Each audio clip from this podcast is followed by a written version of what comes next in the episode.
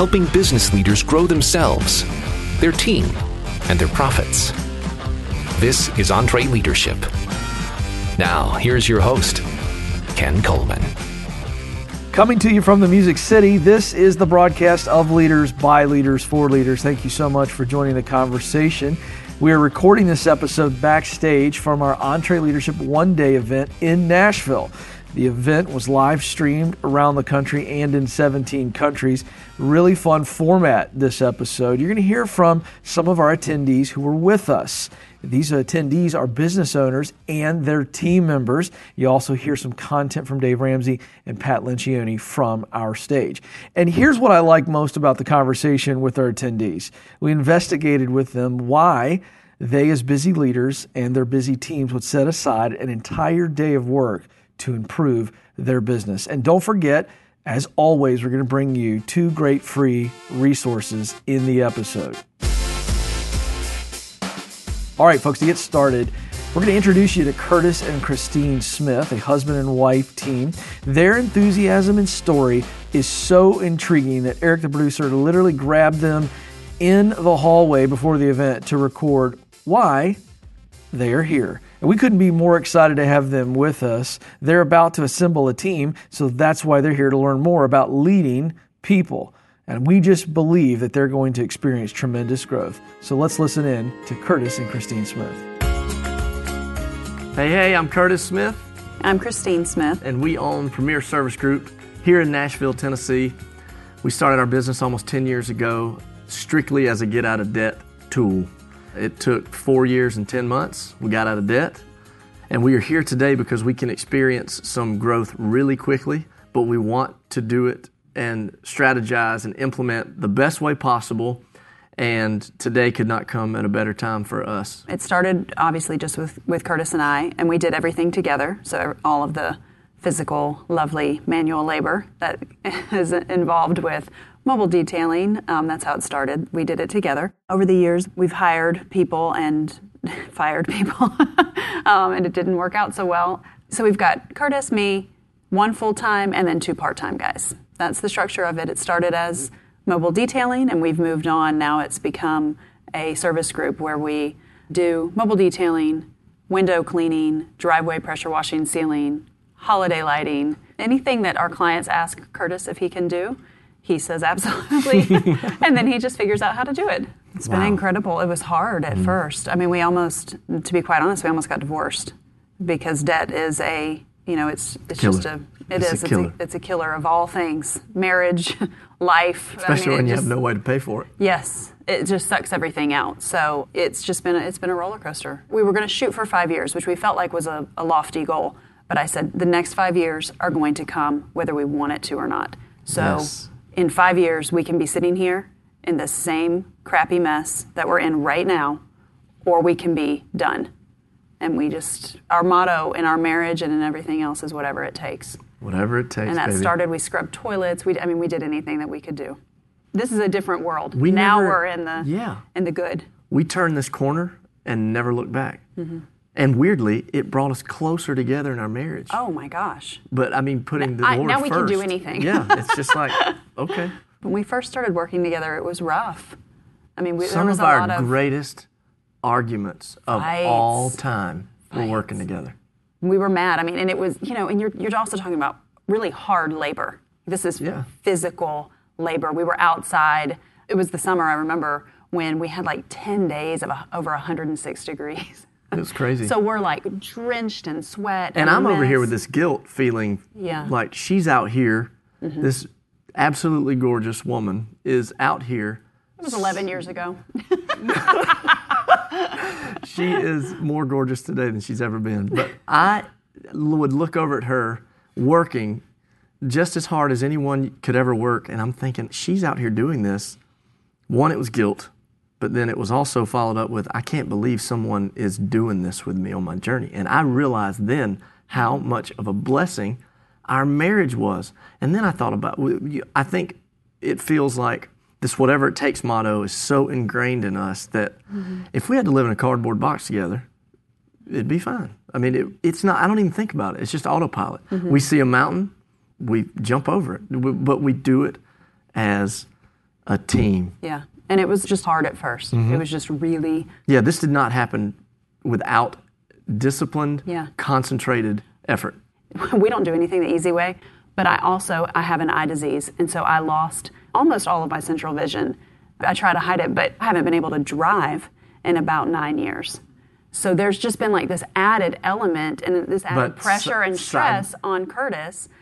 But it, No. all of this has made us like, okay, we are we, We are, are- in this, yes, and and we're we a are a team, and we're going to do it. Right. And I'm fired up because, you know, it's just this. You know, when I say autopilot, I mean, you know, you hear folks that maybe make excuses for things they want to do or couples that I can't do this and I can't do that. And it's So all. so not an excuse no, person. I'm, and, and I'm saying it's just this self sacrifice that is what is that's part of the autopilot. Ever since then, that's our business is debt free also. I see the type of business that we prayed for. We intentionally prayed for the type of business clientele Mm-hmm. that we would have when we started this business. I have learned contentment. I've learned thankfulness through this business. So those are two huge reasons we want to keep going in this business is because I see the blessing that it is and that I can't just throw this away. And I see, you know, it's all perspective. We we get to work for ourselves every day. That is a that's a huge deal that you can take for granted. And we work for ourselves every day. We make our own schedule. And I don't even think about the yeah, it's the responsibility or all the things that go into owning a business. I I look at those as just okay. I, that's all I have to do. In order for our business to grow the way that we want it to grow, And the way it can grow because we, we turn Right. away business every day. We really do, which is nuts. it's crazy. Yeah. Um, so we've hired, we fired, we've had we've had some really interesting characters. Really, we feel really strongly that because what we learned from Dave and what we implemented, listening to him and following his steps, getting us out of two hundred thousand dollars worth of debt, that it only makes sense. We've had we do turn business away a lot, but we have also had um, recently we have a contract that is local that we have the possibility for it to go all over the United States. And so, in order for us to do that, we know well, obviously that's not happening with just Curtis and a few people and myself. We need to know how to grow it, and we need to know how to grow it smartly. And we feel really confidently that who else would I even turn to, you know, besides Dave? We will seek all advice. That's right. And the hardest thing in this industry that we're in, we really have carved a niche for ourselves where there are a lot of companies around that do these services individually, but no one does them all together like we do. So we have that. And now this would be a different conversation if we didn't have a right person in place. We have a great full time guy that's with us now that he wants to grow with the company, and we can see him growing with the company. And we want to invest in his life. We want to invest time into him and realize the blessing of being able to be a part of his future and affect his future. So I want to know how to do that in the right way, you know. And of course, I know Dave teaches that. If it's practical Yeah. wisdom from the trenches, like the book says, and Dave starting the business so small and growing it to what he's at, of course, I mean, this is the playbook. highlights. Money's part of our testimony. We do whatever it takes, and the next few years are going to come whether you want them to or not. And from Exactly that, I think we might be out. We need to go. Yes. Listen to Dave and learn some Bam, that's the some highlights. Thanks, baby. Hope you enjoyed listening to Curtis and Christine. And folks, we started off our day with Dave Ramsey coming out of the gate talking about one of the most important resources that any organization has people. The talk was entitled People Matter Most, and we wanted to bring you just a clip from that talk. Here's Dave talking about people matter most. Over the last decade, Fortune 500 companies have added a net decrease to the economy of 4 million jobs. During that same period of time, privately held, primarily family owned small businesses have added 8 million jobs to the economy.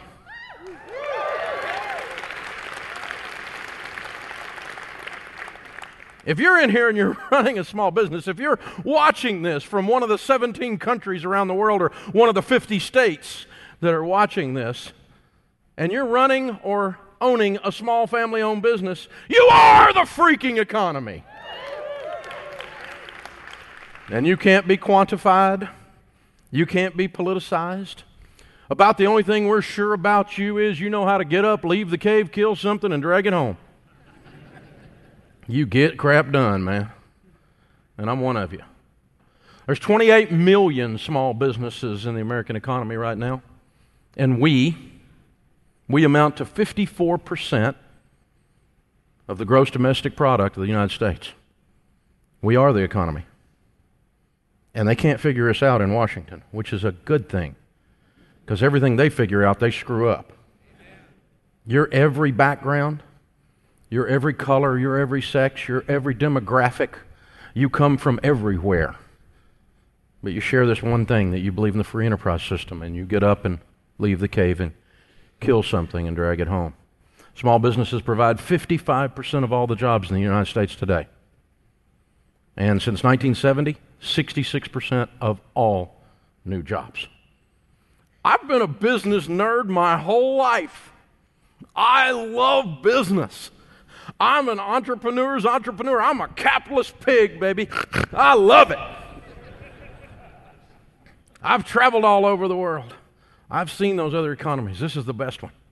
Is it perfect? Oh, no, no, no, no. But you got a better shot here than anywhere else. And better right now than at any time in the history of the world. These are good times you and I are sitting in. And, and, you know, when I first started, y'all, I started hiring people.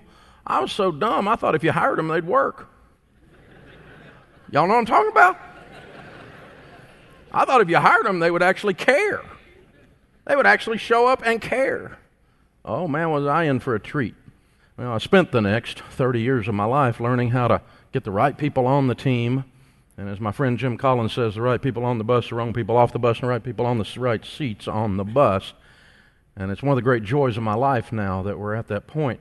I started teaching a little class to our team so I could grow leaders within our team. And, you know, I want to grow leaders within my team. I, I need other leadership because I can't do it all myself. And, you know, once you get above about five or six people, uh, you, you lose the ability to watch over everything by yourself. If you're trying to directly manage more than about seven people, you've got a problem. And finally, I said, well, we got to have some other leaders to lead and guide and help these people. And I didn't know what I was doing. Y'all, I was 30 something years old. I was 32 when I started. I was a boss. I wasn't a leader. I didn't know what I was doing. But I thought, we're going to teach leadership. We're going to teach leadership. We're going to teach leadership. Had a young guy working for me, and he was doing the stuff he was supposed to be doing wrong. I said, dude, don't do it that way. And I, he said, okay, okay. I go, go away. I come back. He's doing it again wrong. I'm like, dude, hello. Don't do it that way. Do it this way. Okay, okay. I'll go off. I come back. He's doing it wrong again. I'm like, boy, we're going to set you free in Jesus' name. this ain't hard. I showed you what to do. Don't do it. This is the wrong way to handle this. Do it this way. You ever done this? He looks at me and he says, I'm not like you. I said, hmm, okay, change. you don't have to be like me, there's a right way to do it and a wrong way to do it. You're doing it the wrong freaking way, and that's a decision. Change. I'm not very passionate. Change. It's a decision. You got that kind of power. Now, you may be screwed up, and that's why you don't know how to decide. I've been screwed up a time or two and decided some stupid stuff was smart. And it'll come home to get you. But it's a decision, it's a choice. I got to thinking, maybe I don't just want leaders in my organization, although that would be awesome. But I went to college, and so that means I went to management class. Any of you go to management class in college? Taught by a professor that never made payroll? You remember that? So I'm scarred for life about management after that, right? And so sometimes when I think of leadership, I think of management. Don't be, don't, no, this is leadership management. Managers count stuff. I want leaders. Leaders like, this way. It's the difference between being a boss and a leader, right? Leaders pull. Come on, we're going this way. Come on. Train's leaving. Get on the train. Here we go. This is a leader. Boss is behind the herd and the, the organization moves at the speed of the lowest common denominator when you're a boss. Bosses push, leaders pull. You make a decision to do these things. It's a decide. Now, as an EntreLeader, one of the things you will find that if you're running an organization, nonprofit or profit, and you look at the profit and loss statement or you look at the expense statement if you're in a, a nonprofit, if you look down what you spend your organization's money on, unless you are a very, very unusual company, by far the largest line item on there is payroll. Most of your money goes to payroll, and especially in small business. I got 646 of them working on my team, and I love them, and I'm glad they're there. Every one of them. If I cease to ha- be glad that someone's there, they're not there anymore. We love them. We don't want them to be somewhere where God doesn't want them to be, where they're not any good at what they do. So, your most expensive item, we could say financially in business, your largest investment, dollars and cents, is in people. And if you don't get an ROI on that, a return on your largest expense on your P&L, you go out of business. And I will tell you, after all the years of doing this, starting with 10 and then going to 30 and then going to 40 and then going to 100 and then at 200 and now at 642, like I said, I, I, will tell you the greatest joy of my life is my team. And the greatest sorrows in my life have been my team, especially my business life. changes everything. You ever had anybody lie, steal, cheat? If you've been in business more than 20 minutes, you have. There's people there people are screwed up. And we're looking for the ones that are the least screwed up to be on our team, right? And hopefully, as a leader, we're least screwed up so we know what that looks like. It's a large investment of your emotions, it's a large investment of your time, and the return is the largest, the most rich, wonderful people in my life are people on my team. I, some of my best friends are on my team. I love them. And some of the things that made me the maddest and made me cry the longest have been associated with our team. Emotionally, the return on investment is there. Financially, they have to make me more than they cost me. We figured out the other day it costs us $27,400 for someone to be in our organization before we write them a check. I got to make money on you, or we all go home because we go out of business because it's the largest investment I make leaders, not managers, not bosses, not people with theories about business, but real leaders understand that people matter. People matter most. You've got to value your largest investment, value their souls, value their lives, their kids' lives. Our HR manual says this do unto others as you'd have them do unto you. That's pretty well the whole manual. I, we treat other people like we want to be treated. That'll take care of a whole lot of your ethics stuff on it. You don't need to teach business ethics if you get that one. You want to be lied to? No, then don't lie. You want to be cheated? Good, then don't steal. Don't cheat. You know, ethics is, is just treat other people like you want to be treated. It's really not rocket science, is it? But some of these people were raised by wolves, and you have to train them. So when you would expect to be praised for doing something, why don't you give some praise you know how long it's been since some people had a kind word from anybody that gave them a paycheck? Just walk in and look at them and smile. That was really good. And walk back out. You just made their millennial. You didn't make their week, their day, their hour. You made their life because no one ever told them that. You did good. And if you expand just a little bit more and say why they did good and how they did good, they might do it again. It'd be amazing. Then you'd have like a lot of good going on. Stop a second. How, how many of us, I mean, we get the kids' grade card out. What we look at? I know what I did. Like, Bubba, what is this? What is this C minus here? I mean, you got all straight A's except for that. What would you just were you just dumb at that? I mean, we, we don't concentrate on the straight A's. We look at the C minus, don't we? Catch people doing something right. When you'd expect some grace because you goofed something up, give them some grace. Treat other people like you want to be treated. The return is astronomical. That's how this works. Why have we forgotten that? Everything's a dadgum transaction now. And people aren't people anymore. And they say stuff they should never say. And do stuff they should never do. When you'd expect a little grace, give some grace. When you'd expect a pay change, your pay to be changed, change their pay. A good EntreLeader pastors the flock, and this builds loyalty. A good pastor shows up at the hospital when the babies are born.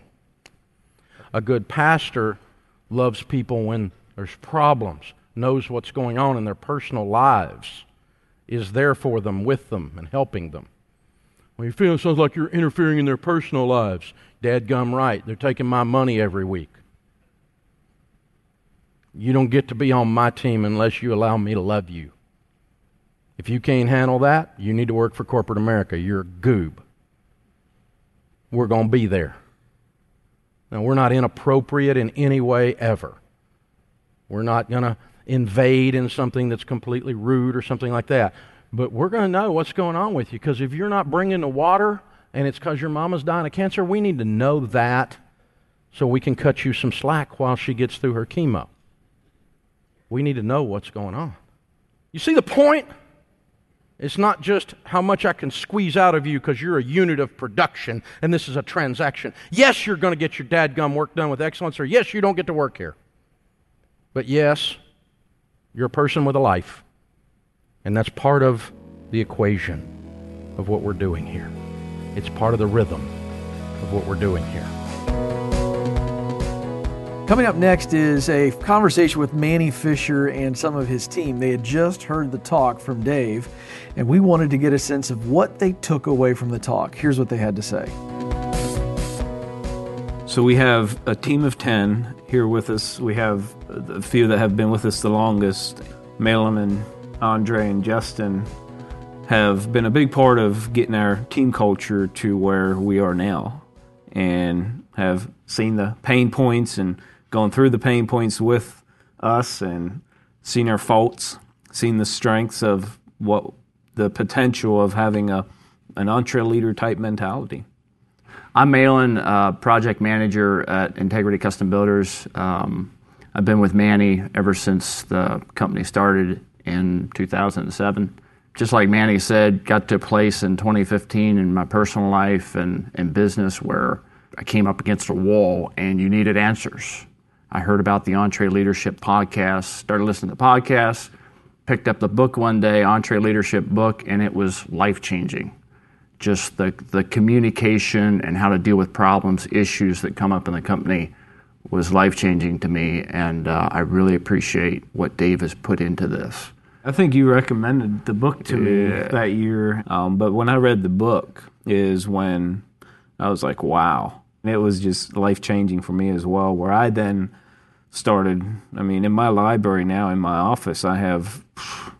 I don't know, maybe a hundred books or at least a hundred books of just team growth development. We do a weekly Monday morning meeting where it's become a culture meeting for the whole company. We get together for an hour and, and we'll watch a John Maxwell presentation or we'll watch a Dave Ramsey presentation. They have really input a lot of very helpful information on how to get through everyday life, thinking more about the big picture than just getting caught up in the everyday swing of things. So for me personally, when I started seeing the value of the the information that Dave was putting out, I saw how ridiculous it is to have the owner mindset of, well, you know, I have to be careful about what all my team members hear because they'll want to then go out and do their own thing, and, and you got to be careful about putting too much information into them.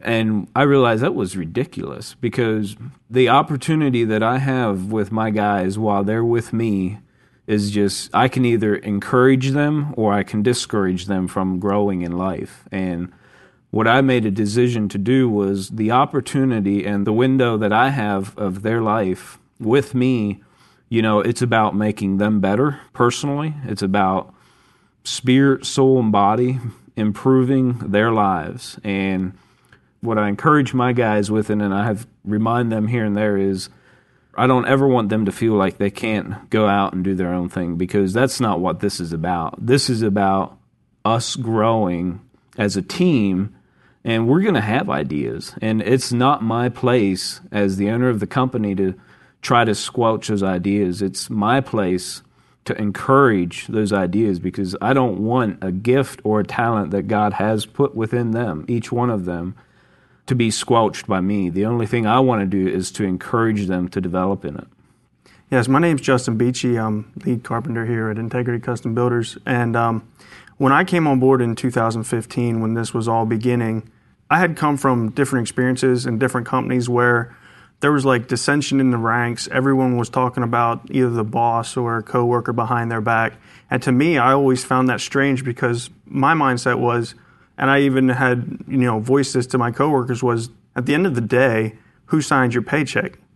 you know, he's putting food on your table and giving you an opportunity to make a way for your family, and then you want to turn around and talk bad about him. I just disagreed with that, and there was just drama all the time, and it was just it created stress for everyone. And work, the work environment was not a place where you could thrive, grow, be who you want to be, and and and just go for your dreams. It was just you just show up and you work. And then when I came on with Manny, and we decided to get into this team development and growth, I seen the value in it because just the way we interact with each other as a team, like the communication is huge.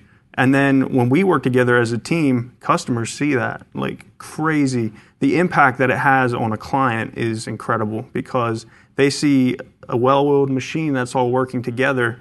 And it's so rare to see that these days. And for them, it creates a trust relationship between them, the client, and the company. And to them, they just have a different level of respect for the company, for each person in the company. And it's not like a hierarchy. It's like we're all just a team pulling each other's workload. And if somebody else needs some help, we go over and we help them, we encourage them, and we just develop each other. And to have this type of environment, it's a beautiful thing because for me personally, I know like I enjoy going to work because I know somebody's not, you know, waiting behind the corner with a knife to stab me. You know, it's just it's just it, it's I can look forward to going to work because I go to work with my friends, do something that I enjoy doing, and get paid in the meantime. It's it's like a wonderful combination, you know. It's like a dream come true.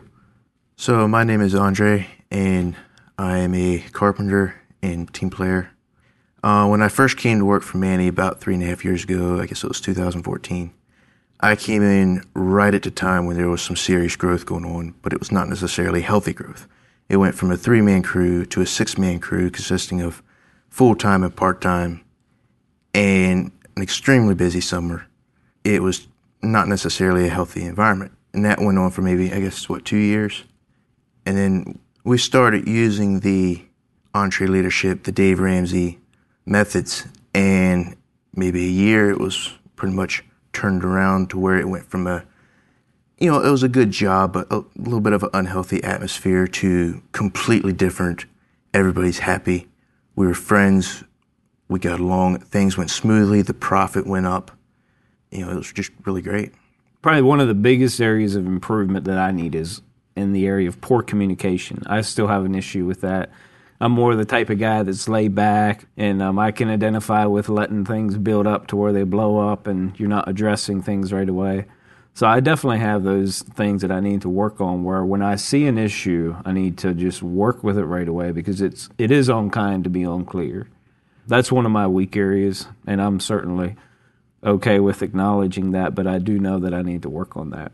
What I pulled out of what Dave was saying today the most was the Wizard of Oz moment when he said that he had to address something and he was afraid that everyone would turn on him when he addressed it, but in in retrospect, everyone had respect for a greater respect for him and I think that's an area for me. I like being friends with everybody. I don't want to come across as somebody and you know shoot them down, or that would be one of my biggest fears. But I think that is something that I can work on as far as just being more honest with everybody, but in a way that doesn't condemn them or in a way that doesn't hurt them, but can cause respect to grow, can cause unity to grow. And I think that us all being here and being able to communicate openly with each other as a company, it really speaks to the whole we value people and we value each other enough to be honest with ourselves and each other and have this conversation because if we don't have this conversation, we can't grow. There's always new things to learn, and I think that that's why we have this you know hunger, this drive to keep on coming to one day events or to listen to the podcast or to do things like that is a constant growth atmosphere.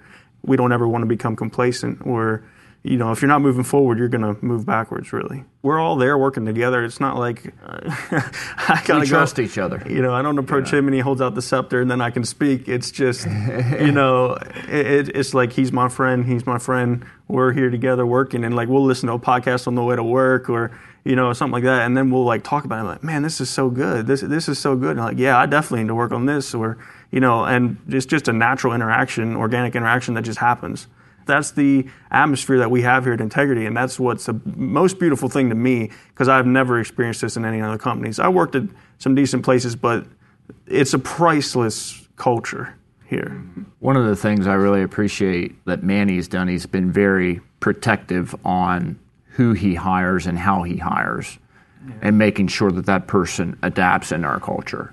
You know, there's always challenges. You know, but the people that you're working with, if you can get along with the people you're working with, that takes half of the day's stress off your back. And you know, I can walk in the door in the evening and look my wife in the eye, and I had a good day. You know, you know, it was good, it was tough, but we won today. We killed it and drug it home. You know.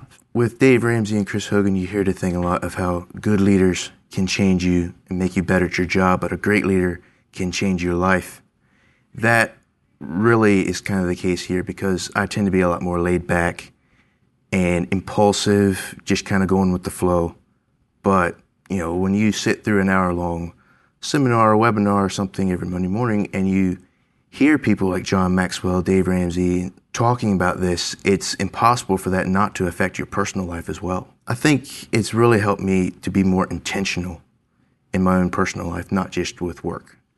Summer of 18, I would say a goal for me for six months from now would be definitely to be better at leading our team than what I am now. I certainly have areas to improve in. We have some things that I want to see stabilized in the company. One of those is uh, the profit go up. The more that our communication level increases and, and gets better, the more we have that chance of that happening.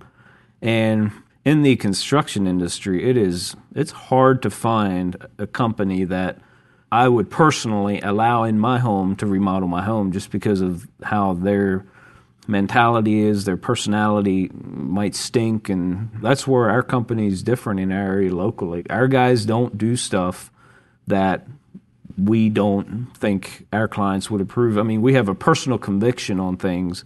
I think I want to see our subcontractor team to a point where they're completely okay with our way of doing things and they want to do things their way. And so we struggle with that. That's one area of, of for me that I really want to see improve in, in six months. Hearing Manny being vulnerable about what he wants to work on brings us security to the team because number one, we you know, we know he's honest and we work with him long enough. You know, it just it brings us stability to each one of us, knowing that our leader's not going to let us go. You know, he's consistent and he's moving forward. We've seen the changes in the company in the last two years, and that's that's huge because most of us have all had jobs where the company wasn't going nowhere. You know, you're just there to get a paycheck, and everyone's there for the paycheck. But when you know that the leader's moving forward, it makes you want to get in the wake and follow. Hey, folks, our first free resource in this episode is our Team Communication Field Guide from the EntreLeadership team. This is going to help you keep your team engaged and productive. So, let me give you some ideas of what's in this amazing field guide. You're going to get nine hacks for highly productive meetings. Then, we're going to give you 12 methods of communication that we recommend. Uh, here's an example. Uh, one of the methods is how to have a great staff meeting. Now, to get this, we want you to text communication. Just text that word to 33444. That's 33444. We also have a link for it in the show notes of this episode. Now, you'll see there's a sample of weekly reports.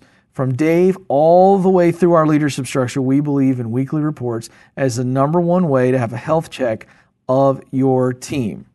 So ask yourself right now, as it stands, do you get constant feedback from your team every week.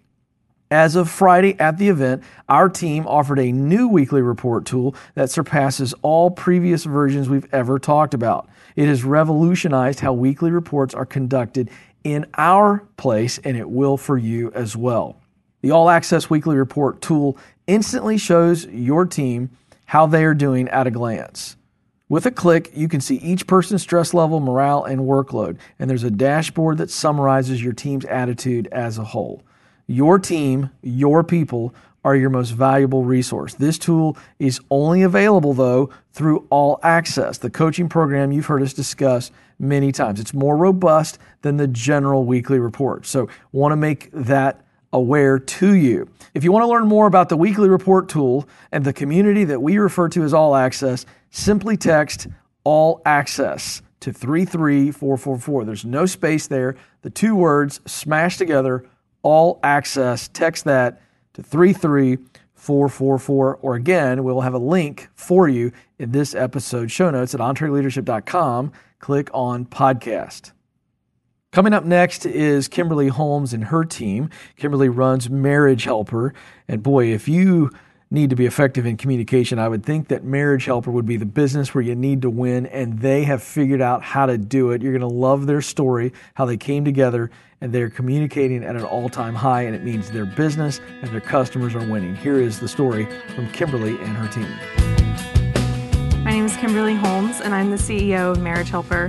At Marriage Helper, our mission is to save marriages and strengthen families, and we do that all across the world. I have had the privilege of being the CEO at Marriage Helper for three years now, and a lot of stuff has happened over the past three years, a lot of growth, and really the growth comes from implementing a lot of leadership principles. One thing that I was really excited about was bringing part of my team here with me today so we could have a language that we all speak together and that we could have a similar foundation to go back at work with. And as we're growing, these are people who are becoming leaders as well. And so this is important for us to start speaking this language and implementing these things together and not just me. My name's Johnny Cardwell. I'm the Director of Client Relations at Marriage Helper. My name is Shannon Rollins. I am the office manager at Marriage Helper. My name is Katie Hill. I'm an intern and I am the content and customer care coordinator. So, to be brought in today to this awesome event as an intern was definitely such an honor, really. And I was shocked. I mean, not shocked because Kimberly is a CEO that comes around everyone and checks on us daily not only in our work life, but our personal life. So I definitely saw that today with the talks that I'm so lucky to have that. Not everyone's able to, to even see their CEO on a daily basis, let alone for them to come check on you. But to be invited today is just awesome because I get to learn what the higher up levels of my team is learning. So that's like so awesome.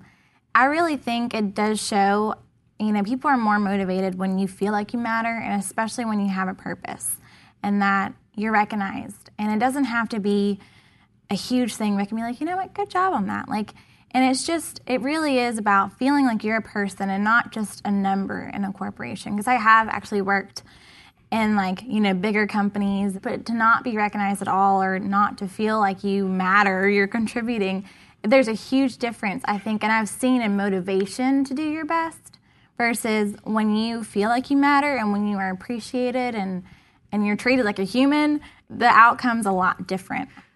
I mentioned that over the past three years, we've grown a lot. So, in almost every single year, we've doubled, which means that we're helping more marriages stay together. And so this year, we've actually grown our team by five or six people, and we're about to hire for a couple of more positions as well. And so, with that, Johnny was promoted to Director of Client Relations, so he has a team under him. Shannon, who was our office manager and our fourth full time in office employee, who was just hired earlier this year, but she's starting to have people she's managing under her as well. And so that was one of the reasons I, I wanted to bring them. And then, of course, Katie is a part of our team. She's an intern, and for bigger companies who have a lot of extra money, they might think interns are, you know, commodities and just come and go. But to us, she helps answer the phones. She's talking to people whose marriages are in crisis. It's important for her to know what we're talking about, what we're doing, because it trickles down the whole way. The difference in this company is that Kimberly, as our CEO, actually asks for our opinion on stuff. She doesn't just say, do this and make your people do this. And so when everybody feels appreciated and valued, then they work much better than if you just say, you must do this because he said do this or she said do this. It just makes the whole culture different. It is efficiency, and like they're just excited to come to work and be a part of what we're doing. I think the most unique thing about Marriage Helper is we don't just work together. It's not to sound corny, but we do life together. Like we all know everybody and what's going on with each other and you know big things and happy things and sad things and you know it's not come in and punch the clock and leave after 8 hours. We have a really great work environment. It has been intentional creating that and it's something we constantly work on making better. Just earlier this year, we created what our core values were, and that is what we hire by and fire by and make decisions by, and what guides what we do at work. On top of that, though, coming to an event like this and having a foundation of it does help us to get more out of it because we don't feel like we're drinking from a fire hose per se, but I get to hear something like, oh, uh, having those difficult conversations. We still struggle with that. And so, that today, it's an issue we've had to deal with recently. And so, that's one thing I'm taking back and I'm saying next week, we need to talk about some things as a group. We need to have a different way that we approach when difficult conversations need to happen because no one in our organization is going to be seen as a coward. That's not what we're going to do, like Dave said earlier. But there's things to learn and still implement. But things are going are going well. We actually are celebrating a lot this month and this week because we have surpassed our first goal for this month of the quarter. We're excited and we always celebrate with food. And mass texts and mass text messages of mm-hmm. numbers that continue to increase of couples that we're helping. Or if we're in the office and we just yell. Mm-hmm. Yeah. they were on the phone, they were answering calls the other day, just incoming calls, and we hit our goal number while they were on the phone. And I just started screaming because I was so excited. And people, apparently, people on the phone were like, What's happening? Is everybody okay? I, I knew what was happening. we hit our number. Just like with our team, we want to make sure that all of us are, are hitting goals and have hope and are excited. We want to do that same thing with our clients. And so when we're doing that with each other, we're able to do that with them. And when they get hope and they don't give up on their marriage, that's a win. All right, folks, going to take you to the stage. I had a panel on stage with Pat Lencioni and Dave Ramsey from this event, and we're just going to give you one of the questions from the conversation. And it is a question that we get more than almost any other question, and that is what do you do with the problem child who's a high producer? People are scared to fix or to send that person on because they think their business is going to literally crumble. And so Pat and Dave addressed this very important question. Take a listen. You know, let me do a follow up question that I've never asked either one of you. I know we get this question a lot. Dave gets it at EntreLeadership events. And there's probably some people out here right now, Dave and Pat, that are feeling this. They've got a problem child who's a high performer, and they're terrified.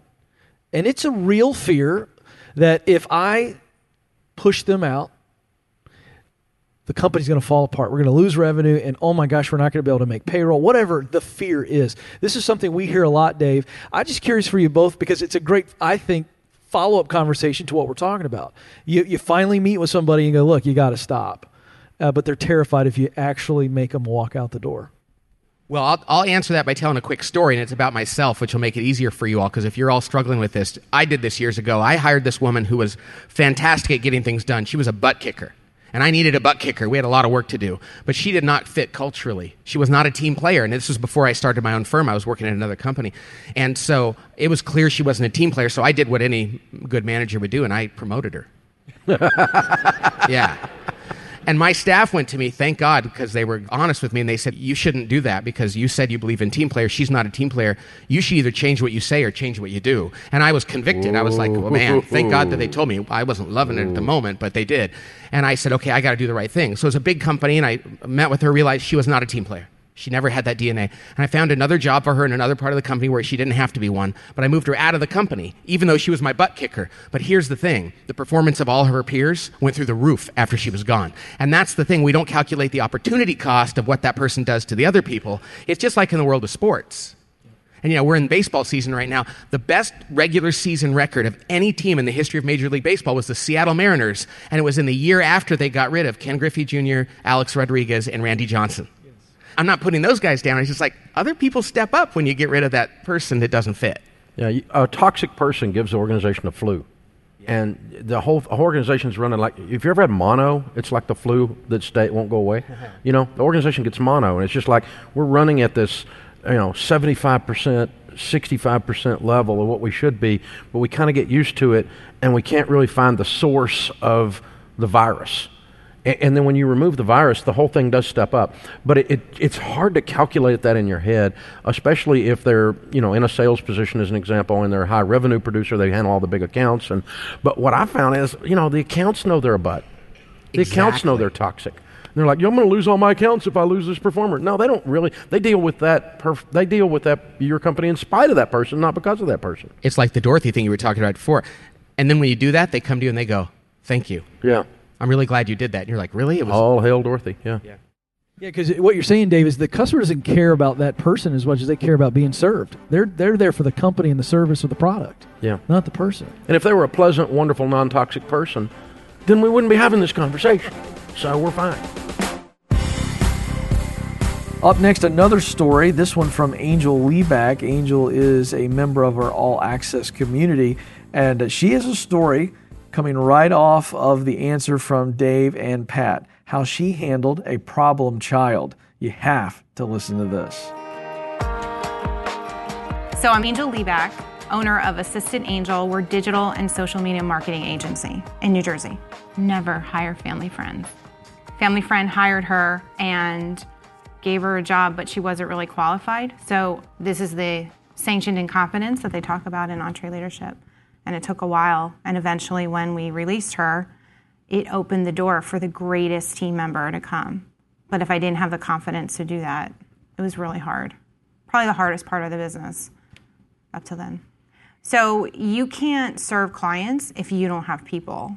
There's just, you can't do it. You're going to burn yourself out if you have to wear all your hats. So at the end of the day, what matters most is just like they say if you take care of your people, they will take care of your clients. So it's just an investment in them. But, you know, people are great, and yet sometimes there's challenges. And that's what, you know, if it's a personality challenge or, like they're saying, sanctioned incompetence, those are the kind of things we need to weed out so we can serve our clients better and have a better work life balance for everybody. So, most of my team, they were all there except for the last three. They watched that happen. So, it was a team member and she was new. I let her have a job because a friend, she was out of work and she needed a job. So, I invited her back in and I said, Oh, well, you could do this for us. And I didn't really a talk to my team. I did not look at what her skill set was, and I was like, "Oh, she's teachable. I could show her what needs to be done." She missed deadlines. They weren't done well. They weren't done with excellence, and that's when I started to realize, okay, her lack of excellence is causing a ripple effect through the whole company, and everybody was affected. And when I started to see that, I was like, "Where's where's the bottleneck?" And it was there. So I gave a couple warnings, and I had just been started EntreLeadership, so I was learning about the key results area, the KRA, implementing that. And then at the end, I put her on a 30 day and I said, I'm putting you on notice. If this happens again, this is what your KRA says, then I'm going to have to release you. Okay. Two weeks later, we had another incident, and this time the client was directly affected. So now it's costing me money because I have to comp the client like it was a big, and I had to have a really difficult conversation with somebody who was also a family friend and it was hard. And since that time, we've put systems in place. I'm not allowed to hire family friends. We now have a new hiring process, a second level of leadership. I don't even get new hires till the third level now. And it has that has made all the difference. So our new team members are amazing because they've been filtered out a different way. So that's been a real win for us. So as hard as that was, it actually opened the door by releasing her to allow amazing people on our team. So now what we've done since that time is it allowed the team itself, we're all virtual actually too. So communication is more important. So now we're looking at video, communication, email communication, we're on Slack, making a way so that we can have immediate communication and say, hey, this is a red flag. And so now it's like, well, Angel, that's not what you said. This is in your KRA, Angel. We need to make sure that you have the tools you need or you're not the bottleneck. And it's moving that thermometer forward to success. And when they began to see that we were all part of the solution, it really did empower everybody. So when the new team member came in, the two project managers now did the hiring. So when the person came in, they were absolutely, we had just gone through a hard season and now they knew what we needed for the team. It was a way for them to also give their perspective to the new team members. And the team members we have now are incredibly solid. And a lot of that is because the next level of leadership got involved early. So, investing in the team, there's no question. I mean, we're virtual. I used Profit First and set up a whole separate bank account just to be able to have a time when we could all fly in from around the United States, get together. We just did this two weeks ago. It was, and I thought I had like bingo planned and all these things. You know what they wanted to do? They wanted to talk. They wanted to learn about their families. They wanted to understand why they do what they do. And you know what? There's a cohesiveness in our group. And we've had hard things happen since then. And I watched the team come together. And I know that's because of the relationship. So it was worth every penny times 10 because of the relationships that were built. We're a solid group. And when one person's down, the other one is covering. It's really powerful to watch. We have a lot of new initiatives launching next year. So, what I've learned is we have to do what we're doing in excellence now. And I really listen to the litmus test of the team. Just like Christy was saying today, you know, like, oh, we're doing this, but the other members may be asking, how do we do this? That's what the team members are. They're like, this vision's great, but how are we going to get there? And so they're helping me slow down a little and implement excellence in every step of the way. So, yeah, investment in that is very important to me. It's really investment in them and the, in the business. So, for the business owners out there where you have a toxic person and you're afraid to address it directly, rip the band aid off and have the difficult conversation. Because on the other side of fear is freedom. And it's not just freedom for you, it's freedom for your business, it's freedom for your team. And when that toxic person is out, life comes back in. It's like a living organism. So it has life, and you want to make sure that you take the toxic out so you can have the good in to make it grow. And then it's exponential growth. That's the part of the other side of this. Once the toxic is out, you're going to see exponential growth in your team. And you even heard Dave and Patrick talk about that earlier. Well, you will remember that we started off the episode with Curtis and Christine Smith.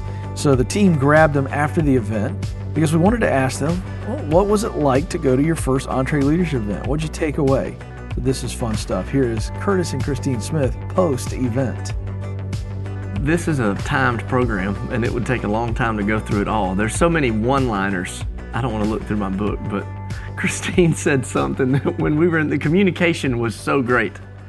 The key takeaway for me with Patrick was managing is ministry. Mm-hmm. And when I think about Josh or anybody else that we may hire in the future, that that's what it is for us. I have to care about these people. They're not just making us money, but it's how are we going to affect their lives for an eternal way? This isn't just about dollars and cents. With what we needed to hear today, mm-hmm. I think more than anything was about hiring. Especially as I mean, being a small business owner, you know, and it's it's pretty small, that's but right. it, but it's successful we needed to hear this. How do we grow? How do we hire? How do we hire properly? And just the whole thing. I mean, it was, it feels like a lot to try to put into words now, but I'm like, we needed this. We needed to hear. Sometimes it just feels so overwhelming. You don't know where to start. This is the starting point. You know, you don't walk away from anything, I feel like, with Dave Ramsey wondering, like, well, I'm not really sure what he was talking about, or I don't know if he wasn't very clear about this. I feel no, like it was all very right. clear. I think for so long, it's been this maverick mentality of me and maybe a couple guys going out and rocking and rolling and working hard and doing it. But to think that we have tools in our tool belt now to create something that could be around 20, 30, 40 years and be as big as we want it to be. Which is, which is kind of incredible. The, yes, the like the um, Sorry. the tools to hire, but really, I felt like taking away today was more. I mean, the goal with any business owner, usually, unless I guess you're a nonprofit, is to make money. So of course we want to hire, we want to grow, we want to be bigger. But the I feel like after today and listening to how these leaders are leading and really caring and taking the time to know what is going on in these people's lives. Not that I don't care about people that work for us at all, but there has been one of them touched on don't get to know the people you work with. And that's my comfort zone. Like, eh, let's just like the, the, the, let's not get too involved because that's their life. But now I feel a different sense of wanting to, you know, that's Christine. That's not really what I should, you know, you shouldn't be doing this. Like you need to care, and I feel like I want to kind of shift slightly. Of course, it's about making money and growing and, and doing things how God wants us to do them, and being smart and wise, so that then we can be generous. Now I feel the sense of okay, I, maybe there needs to be more of a purpose here in influencing and, and affecting people's lives. And it can be something where our business isn't very glamorous. Oh, it's you know, not sexy No, at all. it's pretty dirty and, and Yeah. it's gross and it's we hard. could be on so- dirty jobs. Sometimes. we really could. Oh, Yeah. for sure. We have some crazy stories. But I've never I've never considered that somebody would want to come and work for us and to consider that like a good job that they like and that they feel fulfilled by. So I, I feel I've always just kind of written that off. Like that's not going to happen. So we shouldn't expect to get people like that. You know, and I'm not saying that we hire below where we should, but we just don't ever think that we can get. But now I'm like, you know what? our business it is great it's great it's successful and we should care about people enough so that they want to come and they want to stay i mean it's it would be to create that atmosphere for them. yes i mean it, it feels it feels like okay i think that even with this dirty job that we could create that and create like where we are giving people the opportunity to to feel fulfilled and to to love their work That's exciting. that is. That's that's a whole new that's a whole new ballgame. I've never thought about that with detailing or hanging Christmas lights or you know. or window cleaning, moving right. whatever. No, it doesn't. But if it, if that can do that for someone, then it's about influencing people, and it's about people, and it is about showing them that through great leadership, you know, you, and patience and everything Yes. else, you're showing God's love. I was sitting in here today thinking 10 years ago on I 65 in between Old Hickory Boulevard and Harding Place, I ran out of gas on the side of the road because we had It's like two dollars and thirty $2 cents and something in our checking account. with and with a lot of debt. $200,000 worth of debt. Pretty, you know, that's a low point. and I'm, say the least, but I'm thinking, wow, in 10 years, I've gone from that to I'm able to take a day off from a business that we own, that's successful, that has blessed us more than I could ever imagine, to learn how to take it to the next level. Wow. Hey, folks, I want to tell you about our friends at Infusionsoft and what they've got for you this episode. Here's what we know a happy, healthy work environment is absolutely essential to growing your company and ultimately growing your bottom line. So, to help you in this journey, Infusionsoft has packaged together three separate blog posts from their authors at Infusionsoft and then our team at EntreLeadership. And these blog posts offer insightful information on achieving office unity. Here's what you're going to read How to maintain employee engagement and motivation in your company. These are things like job security, clear vision and goals, and employee appreciation as key contributors to keeping people happy in the workplace. Infusionsoft CEO Clate Mask offers his thoughts on hiring in Should You Hire for Skill or Fit? And then our very own EntreLeadership author Amy Lorton provides four ways to reduce workplace stress. This is great material. Each one of these posts is must read. If you'd like to get these posts, you can get them easily at infusionsoft.com slash team success. That's infusionsoft.com slash team success. On behalf of Eric the producer, engineer Will Rudder, and special help from my good pal Chris Wright, plus the entire EntreLeadership team, thank you so much for listening. We'll talk with you again very soon.